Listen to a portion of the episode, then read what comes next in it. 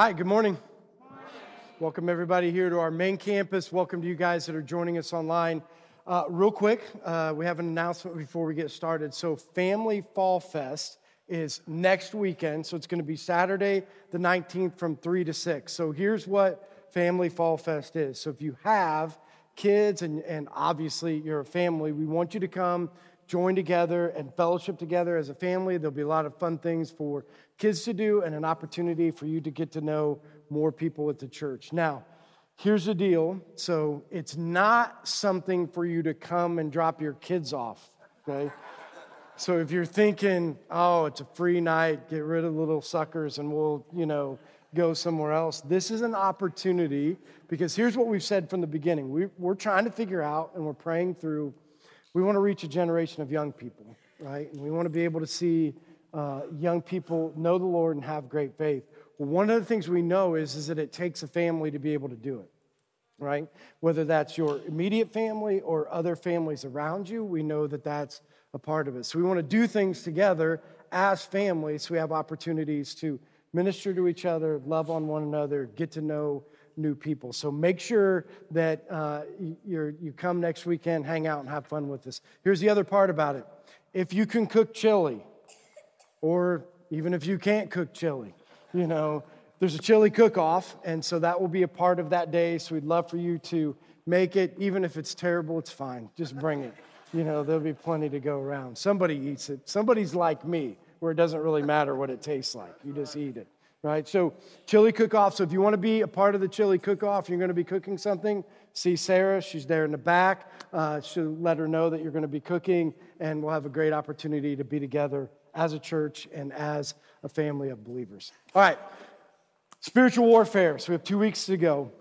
Now, uh, instead of going through trying to figure out how to recap everything, I guess I want to start it with this. If you're new for the first time, we've been in this for four weeks, we have two more weeks to go.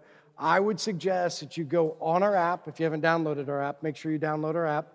Go on there, watch and or listen, or you can do that on our website too. But either way, watch or listen so that you can get caught up to the things that we've been talking about because it's a lot has happened you know over the past four weeks that we want you guys to know and what's happening so this all builds together towards that but I do want to say this. So, the emphasis of the spiritual warfare is this the war is real, and you have an enemy. So, we know that. So, the war is real, and you have an enemy. And the feeling that I got this week as I was preparing, you know, for this message and preparing for the things uh, that we wanted to talk about, here's what I felt like God saying. For too long, the Christian church and or us as Christian people have not only not been standing our ground, but we've been giving up ground, right? For way too many years, we've been allowing Satan to take ground that, that should have never belonged to him, and that for we as Christian people should not only stand firm in where we're at, but for some of us in our lives, we need to take some ground back, right? Like we need to get back in the game and take back what Satan has stolen away from each one of us. So, the emphasis as we go into today is the idea of how do we take some ground back? How do we get engaged into the world, that into the war? That's what we've been talking about for the past four weeks, and we're going to continue to talk about it this week. So, if you have a Bible, turn to Ephesians 6.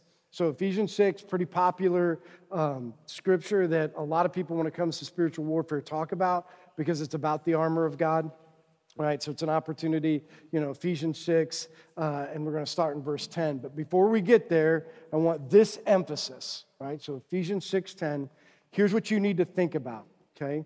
So we know that you have an enemy, and we know that that enemy uses tactics to be able to distract you away from your mission. So here's what I want you to see two main things, because we talked about it in multiple different ways, but it all sums up to this Here's what Satan wants you to get to he wants you to not trust God. Okay? So, in all of the things that he's trying to do for everybody in this room, it happens in multiple ways, right? And in different ways it manifests itself. But at the end of the day, Satan's scheme, I don't know what his scheme is in your life, but ultimately what he wants for each one of you in this room is to not trust God. You know why? Because if you don't trust God, you won't obey God right? Like those two things go together. And we know this, right? We know that the more that you trust somebody, the more that you're in love with somebody, the more you have a relationship with somebody, the more that, and you wouldn't even call it obey anymore, you would call it as like, I just want to do. Right? Like it's not just, oh, I have to obey the rules. It's like, I want to. Why? Because I love you. And I love you because I trust you. Like it all goes together. So, no, the schemes of Satan is first to get you not to trust. And he knows if you stop trusting, then you also not obey. Right? So we have to get to the place, and I don't know where you're at in this.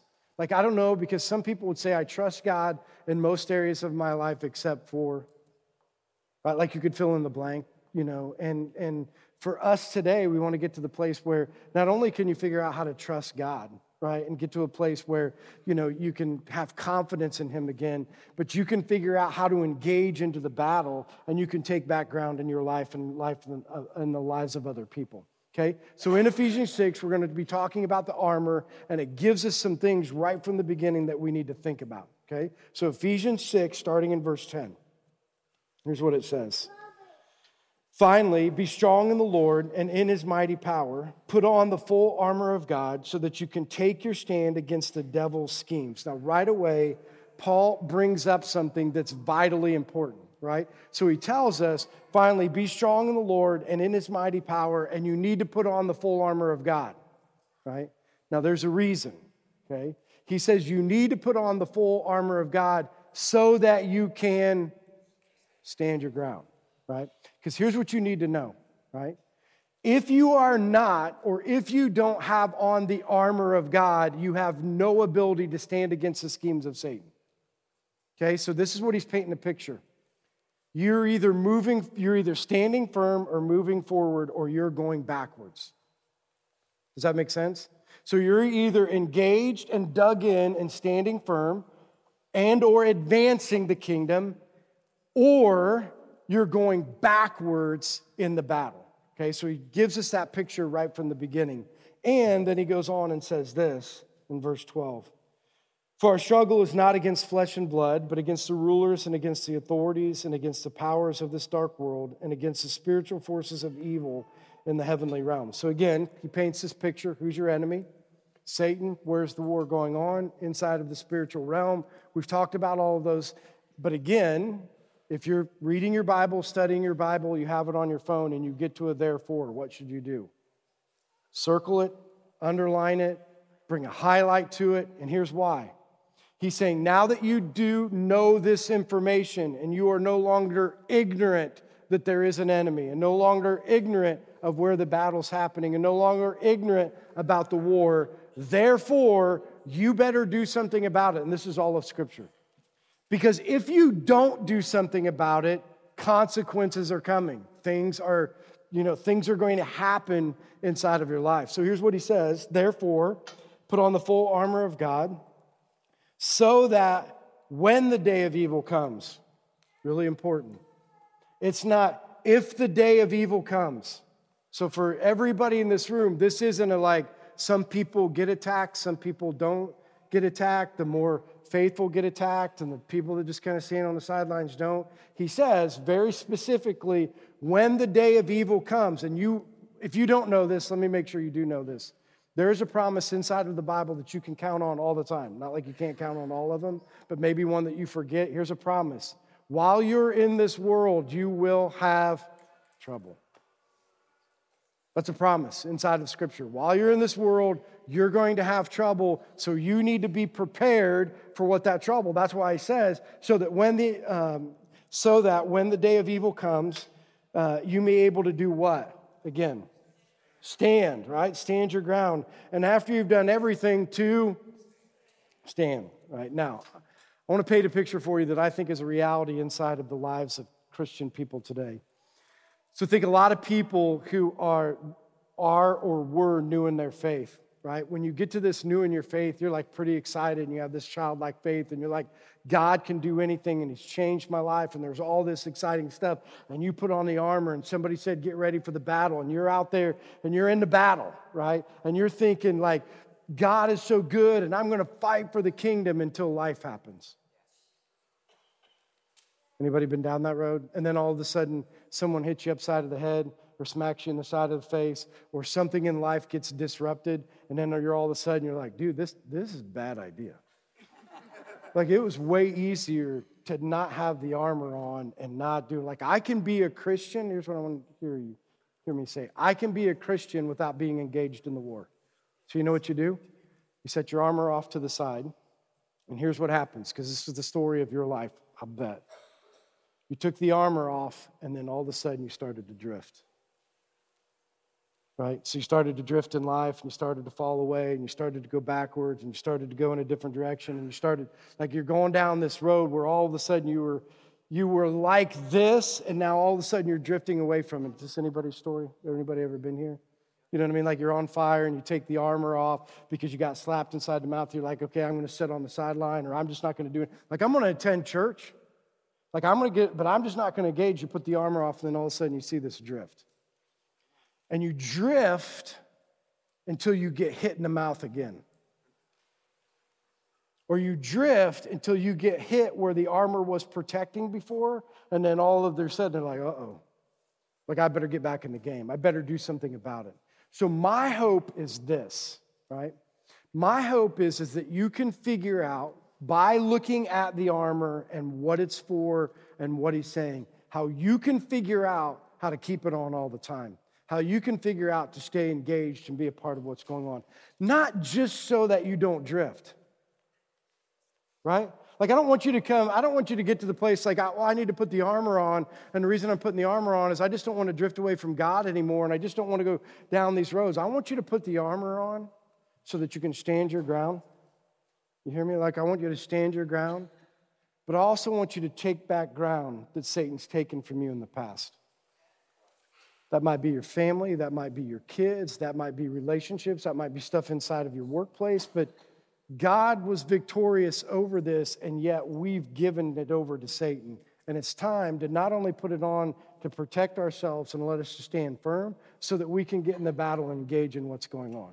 Okay? So he sets this picture up that you need to know or you need to put the armor on. Now, Here's why I think it's important to look at it then. So, what is the armor? How is it that God was explaining it? And how should we then understand it so that when we do put it on, we know what we're doing? Okay? So, that's where we're going to go next. So, he goes on in verse 14 and he says, Now, let's talk about the armor. What does the armor look like and why is it important? So, here's what he says Stand firm then, just like he's been talking about, with the belt of truth buckled around your waist. Now, this one's hard, and I'm going to try to get you guys into the picture of what was going on because obviously we don't understand hand to hand combat very well. Like, we don't understand what it was like to be in war back then.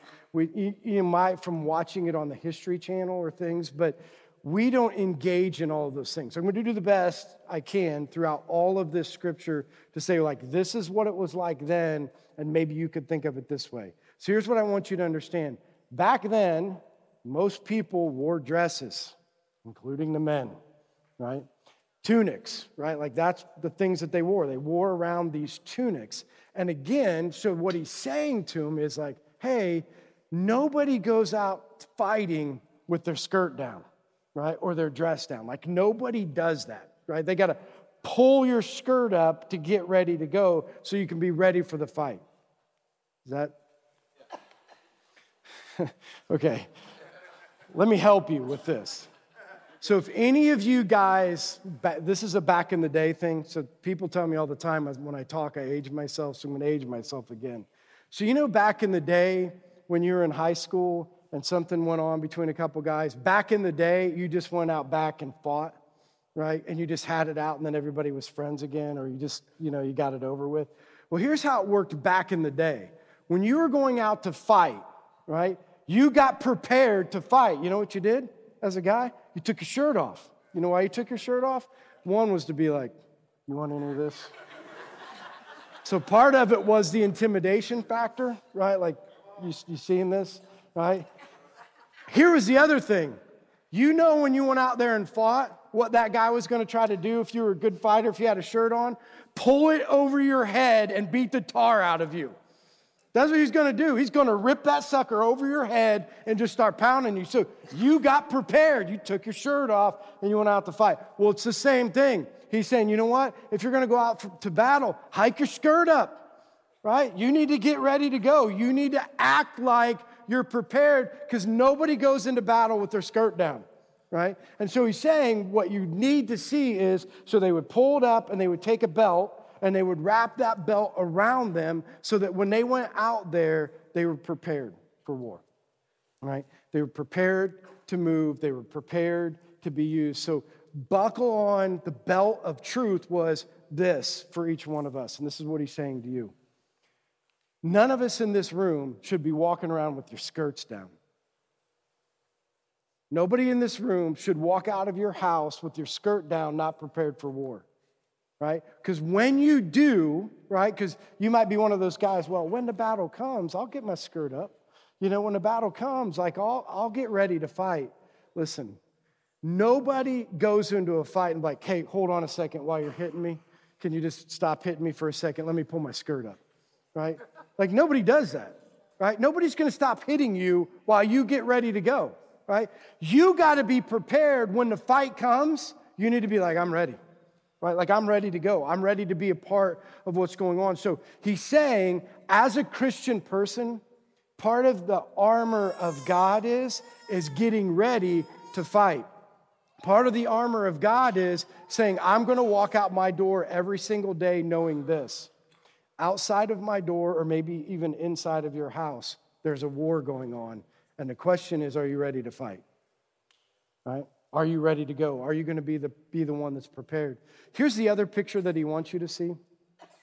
So back then, when they would fight, right, it was more than just one person, right? So in it, there would be multiple people coming out to do battle.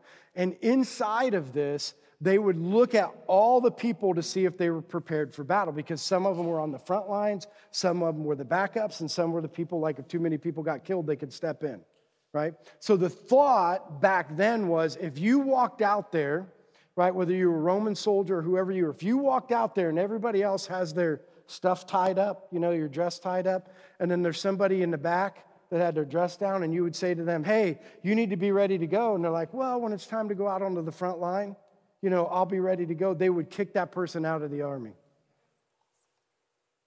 Nobody going to be out here that's not going to walk out here that knows they have my back, right? Nobody wants to fight with somebody who's still got their skirt down. Can anybody relate? Right? Who wants to go to battle with somebody that's not ready to fight for you?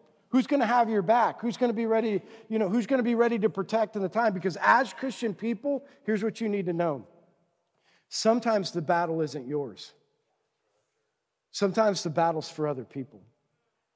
And you need to be ready to fight for them when they're down and unable and not prepared, you need to be the person who steps in and you can fight for them. You need to be the person who can step in and do whatever needs to be done. And if you're sitting on the sidelines because there's no war in your house right now, you got a problem. Why are you even on the team? Or even are you on the team? Let's be honest. If you walk out of your house every day and you're not, you know, prepared to go, are you even on the team? Right? And so he would tell us that that's part of the truth that we need to get ready, not only for ourselves, but for other people. And the reason that they call it the truth, right? So it's not just like, here's a belt you need to put around you. The reason they call it the belt of truth is for a couple different reasons. One is, is that we would recognize what the truth of Scripture is so that we could understand who we are based upon Scripture. The truth. Who are we, right? Children of God.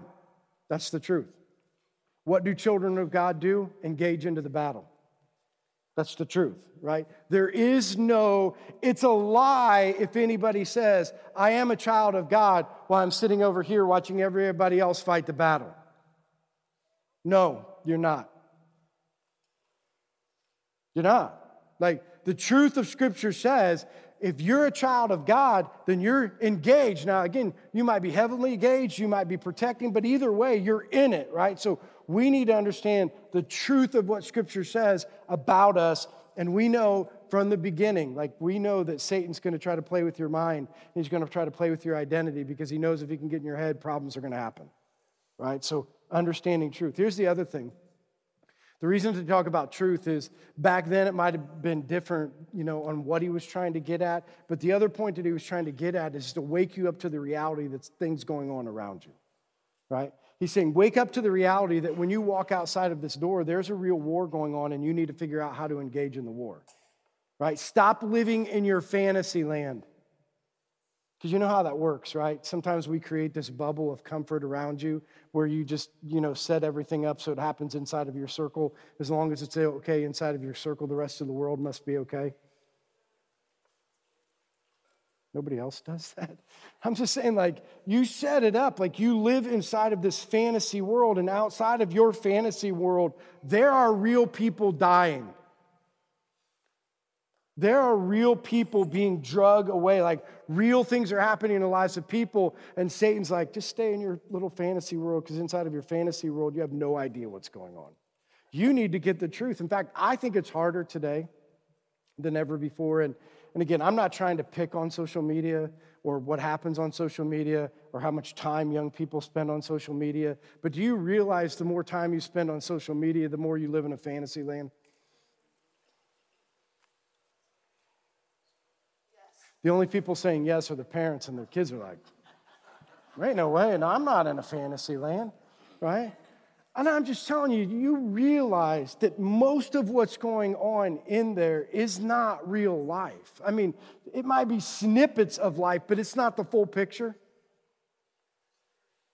Yeah, right? Like you're getting a small tidbit of what's going on, but you don't understand the whole rest of what's happening around that. And we just live or try to live like people that you're seeing this much of their life. Right? You're seeing a snippet of just a little bit of the things that they're doing in life. And you're like, man, I want to be like that. Well, how do you even know that person? Right? How do you even know what that person's like? So, belt of truth, right? So, you need to get prepared for the war in your own life, prepared for the war in the lives of other people and you need to get out of the world that's keeping you distracted away from the idea that there's a war going on. Good? Yes. Okay. All right. Here's the next one. So he says, belt of truth. The next one, a part of the armor, is the breastplate of righteousness in place. Breastplate, right? Surrounded around your vital organs to keep you from getting killed right? So your vital organs, the, the breastplate was, was there to keep you from taking a blow that would end up killing you, right? So putting this on back then were to protect the things that could kill you. So what does it mean when he says the breastplate of righteousness? So let's talk about what is righteousness, first of all. Let's make sure we talk about that together. Two types of righteousness inside of Scripture. Here's the first one, right? The righteousness that comes through salvation. Okay, now I want to explain it to make sure we're all on the same page. No one can stand in front of a holy God unless they are perfect. We good with that? Some of you are like, mm-mm, mm-mm, right? But nobody's nobody's perfect, right? So how does anybody ever get to heaven? Right? How can anybody ever enter into the kingdom of heaven if we have to be perfect, right? Here's why we are made perfect by the blood of Jesus Christ. So that when you stand in front of God, He no longer sees you, but He sees the blood of Jesus, which now puts you in right standing. Does that make sense? Right? So now you are considered righteous not based upon what you have done. Now, this is really important. Listen to me, because this is a huge problem in the church. Like, if you're getting up there and you're thinking, like, I, I should, I'm going to heaven because I go to church and I'm going to heaven because I read the Bible and I'm going to heaven because I pray and I'm going to heaven because I attended Bible study and I'm going to heaven because I was on the quiz team when I'm younger and I know everything about Scripture. I wanted to heaven because, just so you would understand this, you might be in trouble. You're not going to heaven because of any of those reasons. You're only going to spend eternity in heaven because Jesus Christ died for your sins. So if you think somehow you deserve this idea of righteousness or right standing based upon your religious activity, you're going down the wrong road. Okay? Our right standing, our righteousness. So when he says put on that breastplate, here's what he wants you to know You didn't earn it, so nobody can take it away. So the accuser who is trying to convince you that you are not saved is from Satan and not from the Lord. And that's a vital blow for some people. I've seen this. People who've went through life and they've made some mistakes, and pretty soon the church and everybody around them be like, they must be going to hell because, I mean, a Christian person would never do that. I'm like, who are you to talk, right? Because your righteous acts in the eyes of God are like filthy rags. So don't get too high on yourself, right? Like, don't get too excited about yourself or the things that you're doing, because in the eyes of God, all sin is deserving of punishment. And the only way that we're free of that sin is because of the blood of Jesus. That's righteousness, right standing. Got that? Here's the other righteousness holy living, right? So, what does it mean to live holy? Now, again, this is where it gets confusing because sometimes people read the Bible and say they're holy because they keep all the rules. Anybody, those rule followers, or you grew up in a rule follower home, like, follow all the rules because when you follow all the rules, God's happy right? So, just so we're on the same page, if you're reading scripture in a way to try to figure out how to follow all the rules, you're in trouble because you can't follow all the rules. And just so you understand, you're going to, at some point, you're going to be on that treadmill and you're not going to know what to do because you keep falling off the treadmill because you keep trying to follow all the rules, right? We were never supposed to read scripture, become holy by trying to figure out what are the rules are and try to follow them. That's not the righteousness or holy living that he's talking about. In fact, I say this and I use this example all the time because it tends to come up all the time. Like people who read the Old Testament, right? And they read the Old Testament and they're like, well, it's this rule and this rule. And the reason I don't do these things is because of these things that it says in the Old Testament. Anybody? Right? Like, well, this is the rule. This is what it says, right? And I'm like, are you reading the Old Testament to become a Jew? Because that's what that was, right? Like the Old Testament, the law that was in the Old Testament was to say, if you want to be a good Jew, these are the things you do, right?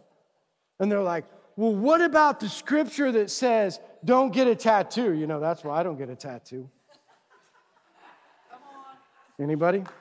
Like, I don't get a tattoo because the Bible says not to get a tattoo. And I only use this is because I love to use this. Because in that same scripture where it says don't get a tattoo, you know what else it says? All you clean shaven people out there are heathens. So either grow a beard, right?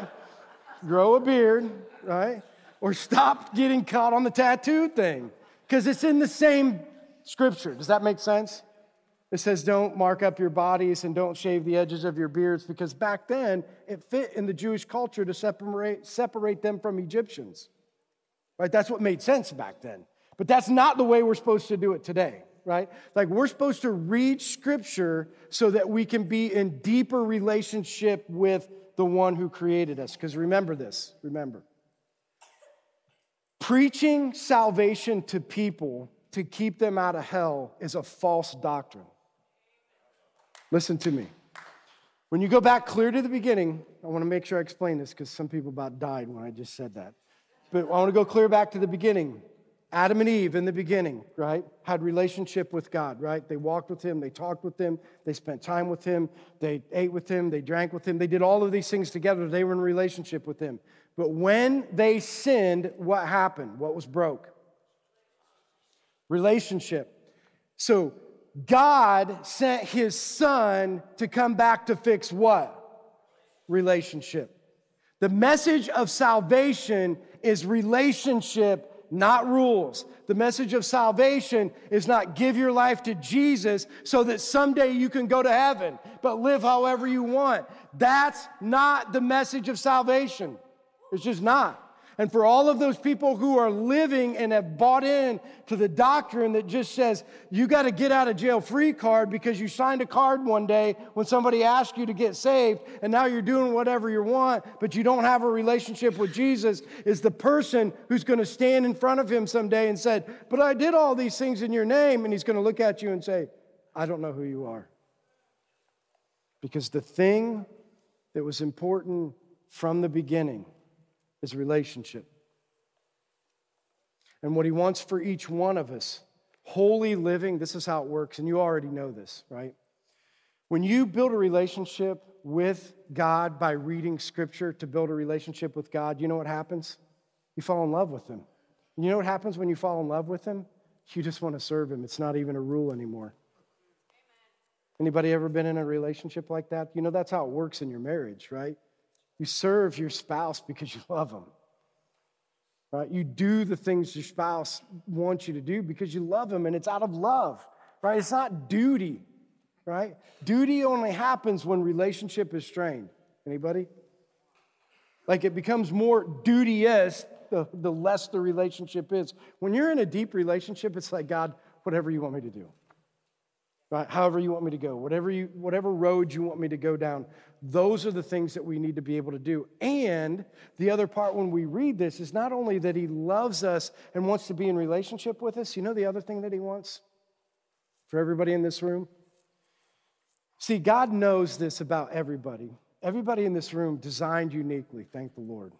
Right? Like we don't have to be like anybody. You just get to be yourself and do whatever you, you know, for yourself, whatever those things are. But God has a destiny and a calling in everybody's life here, right? We know your mission, but your mission is different than your calling.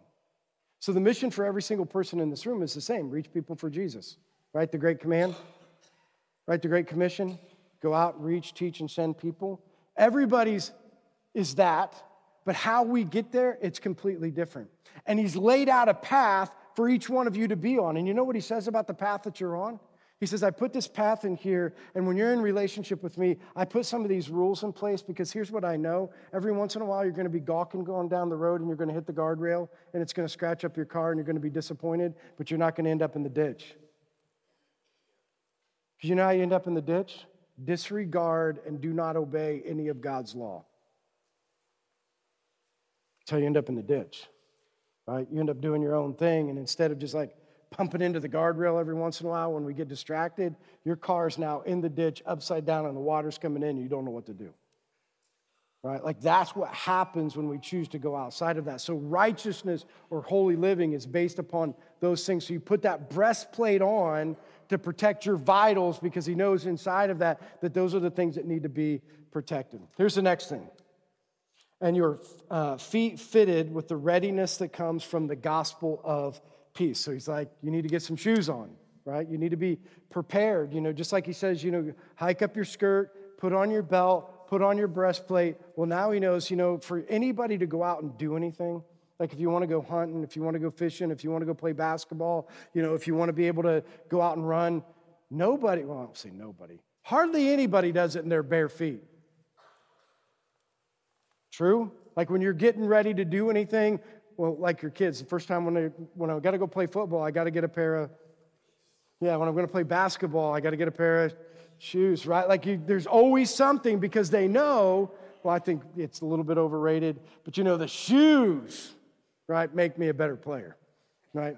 The shoes make me a better runner. The shoes, and I mean, and they got to have the look, you know, whatever the look is, you got to look good, and makes when you look good, you play good. Come on, anybody? Right? Like this is stuff you, you get these things, but nobody goes out there and be like, I'm not going to put any shoes on. So he's telling you, you put your shoes on because you know that if you don't and you go out there in your bare feet, if you walk and run or do things in your bare feet for too long, it starts to affect your knees, which starts to affect your back, and pretty soon you're sitting on the sideline. Right? Like if you're not, not ready. So he's like, get your shoes on and get ready to go because here's what he's trying to build into you, right? You only put your shoes on when you're going out to do something. We get that? Do you need your shoes on when you're in the recliner? You know what the problem with Christian people today is? They don't need their shoes because they're in the recliner. You know why you're not getting your shoes on? Why put my shoes on? There ain't nothing to do. It's way too hard anyway, right? I don't want to go all the time to put my shoes on. It's way easier you know, and this is where we sit sometimes in our lives as Christian people. You got your feet up, and when somebody says, Get your shoes fitted for, you know, moving forward in the gospel, you're like, Get my shoes on. I ain't got nothing to do. Right? And you can't get this in your mind because here's what he's trying to tell you If you are a follower of Jesus Christ and you are in the game, you better get your shoes on because you better be busy moving the gospel forward, and you can't do it without shoes. So, first, he says to you, you better be ready because it's your responsibility to advance the kingdom. And if you ain't got your shoes on, you're sitting in the recliner not doing nothing, bad idea. Right? So, you need to be ready or you need to be prepared. And in this, this is what he says your feet fitted with the readiness that comes from the gospel of peace. Right? Why? Why is it the gospel of peace? Why would he say you need to go out and you need to share the gospel and that you need to share the gospel of peace? Well, here's what we know before God, right? So before you gave your life to Christ, I don't know if some of you can remember this, but think back at for a second. Before you gave your life to Jesus, there was this thing where you were out there living a life of sin away from God, trying to satisfy all of your desires. And how many of them were satisfied? So, so a few of you remember that day, right? Like you're going down, you're going through the motions, you're going, you're trying to satisfy it with you know, whatever it is in your life, and even though you think it's good, it's never satisfying. You're never at peace. Does that make sense? Right? You're never at peace. When you finally get at peace, is when you give your life to Jesus, and now there's a sense of peace that you never had before, right? And that peace is I'm no longer an enemy, or God's no longer my enemy, but I'm in relationship with Him. Because when you're not in relationship, remember what Scripture says? If you're not in relationship with God through Jesus Christ, you are an enemy of the kingdom. There is no neutral. You're an enemy. You're on one side or the other. So he says there's this gospel of peace that happens when we finally get into right relationship with Him. And when we get in right relationship, there is this sense of peace, right? Because now I can be something that I could never be before, right? I could never go down those roads before. So he says, we preach the gospel out of the peace that it brought us, right? So when we go out and preach the gospel, it's not to fix everything in your life and now everything will be okay. You know, that's another false gospel. If you just give your life to Jesus, your whole life will be great. You'll have all the money you want. Your kids won't be crazy. Your wife won't be crazy. Your husband won't be crazy, and everything will be good. good luck with that one. Right? Like, that ain't the way it works. You give your life to Jesus so that you can settle something inside of your heart that wasn't settled before. You, when you get in right relationship, like I tell people this all the time, we need to remember this. If you want to love your husband and or wife and or any other relationship, give them what they deserve, you got to settle something with the first relationship. Because I'm just telling you, if you don't settle with God, a relationship with Him, you're going to expect things out of your husband that he'll never be. Like you'll want it, but you can't get it, right? You just are never going to be able to go down those roads to be able to get those things because he was never made to be that place in relationship. She was never made to be in that place in relationship. But once you settle in your heart that Jesus is the center, that God is the one that I'm in relationship with, you can now love your husband and wife the way that they deserve. And you will be able to give to your husband and wife the things that they deserve because you've finished or settled something in your own life. So we need to be ready to preach the gospel of peace and that we can go out and preach this without fear, right? Because now we're on God's side. Does that make sense? Okay, let's keep moving. So, in addition, this is verse 16. All right, so in addition to all of this, take up the shield of faith in which you can extinguish all the flaming arrows of the evil one. Now, here's what I want you to see another battle picture. So, here's how the battle works. So, there were a front line of people, you know, and sometimes that front line was two or three, and all of them had shields, right? Behind the front line of those people were the archers right? So the people that had the shields would take their shields, dip them in water, and they would, when the arrows started coming, because the enemy would take their um, uh, arrows and dip them in tar and light them on fire and shoot, because they knew that if it hit something or somebody, it would not only catch their skin on fire or catch the things around them on fire and do a lot more damage. Does that make sense? So the shields were made so that as soon as the arrows started coming, what did the shield people do? They stepped back, they put them up so that, that not when the arrows would hit, they would only not just hit, they would hit the shield, and because of the water on the shield or because of the way that it was set up, all of that would then be extinguished, right? And the people behind you would be protected. So he gives you that view. So here's what's going on Satan is trying to lob arrows, flaming arrows at you. And if you don't have a shield, you're in trouble, right? Now, here's the problem, because I think most people in this room would get this. Most people know when to have their shields, right? When the enemy comes. Right? Like, think about that in the world. Like, you know, you're getting prepared, you're going into a meeting, you're getting ready to talk to somebody, you're getting ready to go into a place, and you're like, I better have my shield up because this loser's lobbing arrows. Right? Yeah, like you know what's coming, so you're prepared. But you know what happens? You know what Satan does more often than not? Is he works with the people that you trust and they start lobbing arrows. And then all of a sudden you start getting hit by the people that you've trusted all of your life. And you know why Satan does that? Because here's what he knows. If he can erode away your trust in mankind or the people that you trust before, you also not trust God. Does that make sense? Right? Like he knows that you're going to let your guard down around the people that you trust. And so when they start lobbing arrows at you, right? And, and you, you're getting to those places and you let yourself open, and all of a sudden you're like, how did that happen? What, did I deserve that? Isn't that what we normally feel like from somebody that we trust and they lob an arrow? We're like, where'd that come from? I didn't deserve that. I never, I mean, this is me. I didn't deserve the arrow, right? So I'm going to tell you two things about that because we live in a world where that's actually going to happen. So I'm going to tell you two things. Sometimes, people, you need to be a shield bearer for somebody else who's not prepared for the arrows. Does that make sense? Kind of. Like you need to, you need to be ready because some people in your family might have their guard down, but you need to be the one to keep the arrows from coming. You need to be the one that's the protector. You need to be the one that's standing guard. You need to be the one that's in that place because you know the arrows are coming. Because we can't live in a world where we don't trust anybody. Well, I mean, you can, but it's kind of a miserable world, right? Like we don't trust anybody, and you get to that place. So he's saying we need to be prepared to be able to understand how to be shield bearers for other people, not only ourselves, right? So there are times in our lives, because I just know how this works. Sometimes the shield gets a little too heavy for some people. You've been carrying it for a while, it's getting a little bit heavy. You've been trying to fight the fight, and it's hard to keep it up, and there's lots of arrows in it because people have been shooting a lot, and it's hard to keep it up there. It's your time then to step in for your friend and put up the shield. It's your time to step in and get prepared for the things that are coming because that's our responsibility. And I want you to see this. This is in Proverbs 30.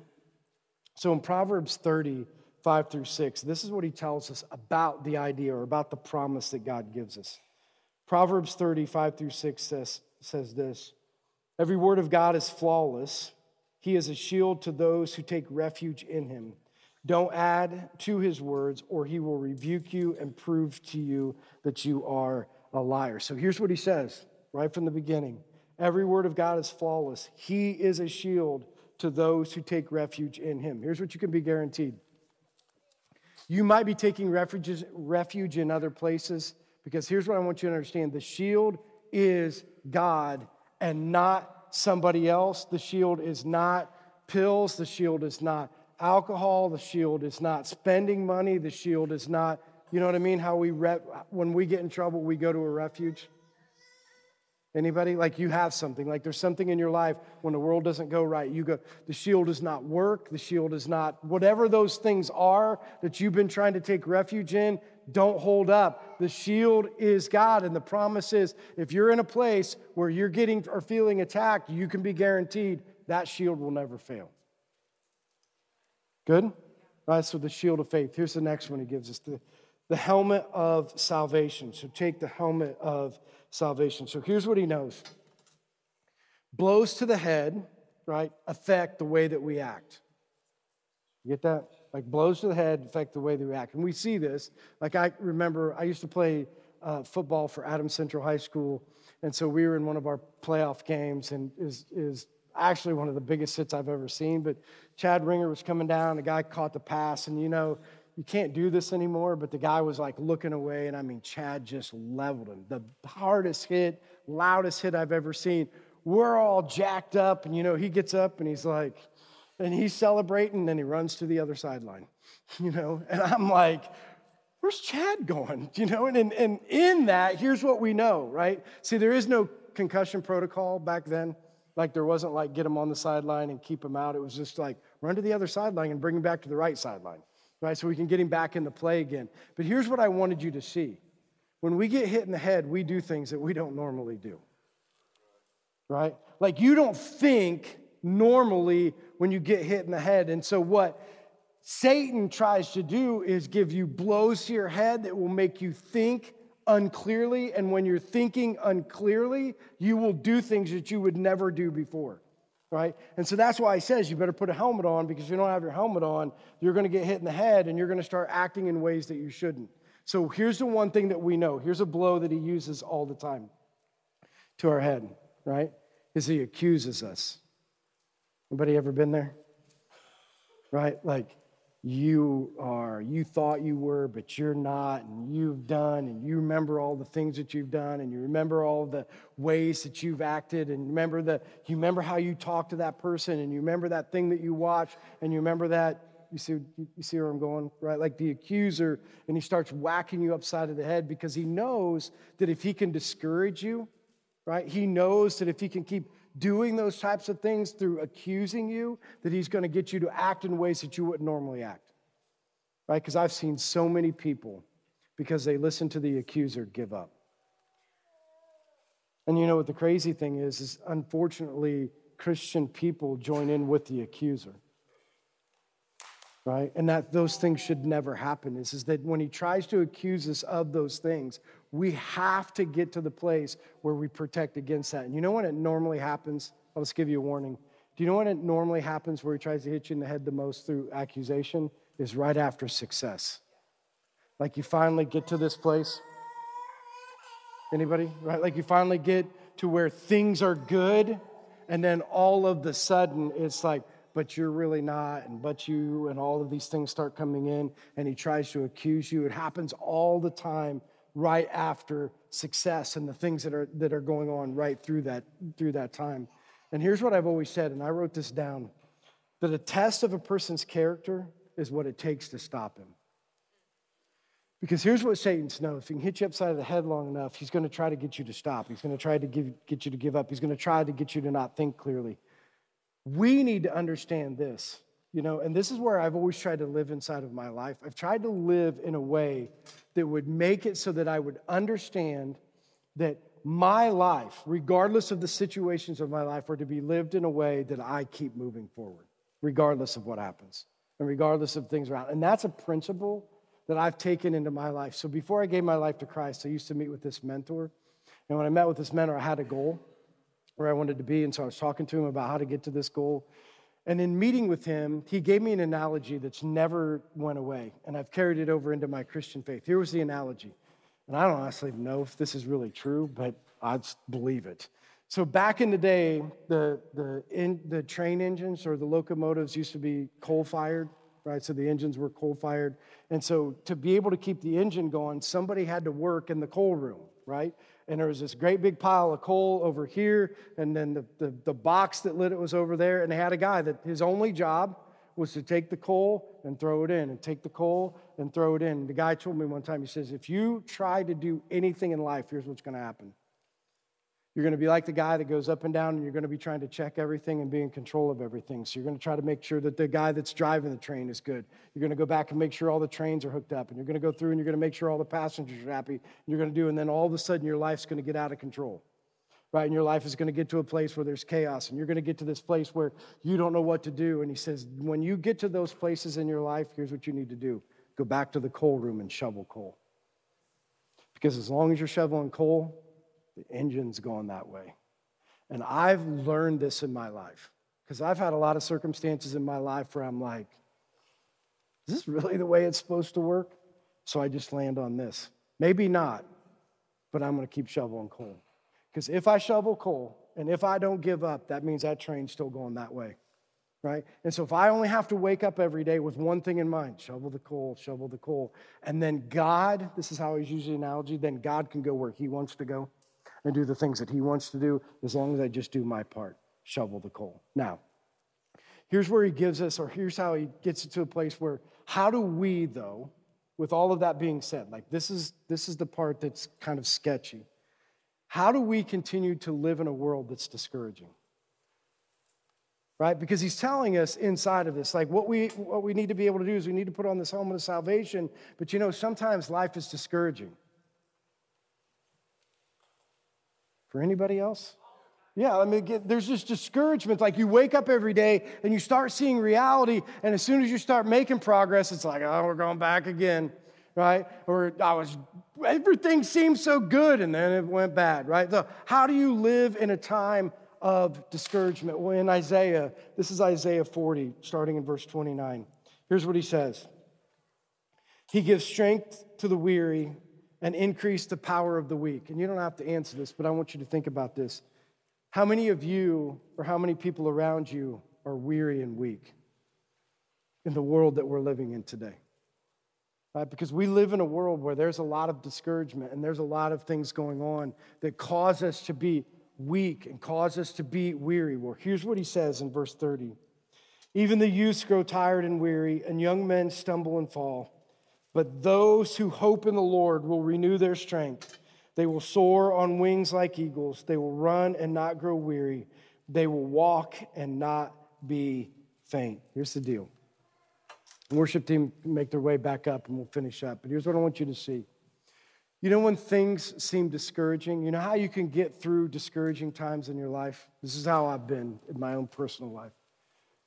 When I get those discouraging times and things are not going the way that you think that they, sh- they should go, I always go back to this scripture because at the end of the day, here's what I know my hope is not found in this world.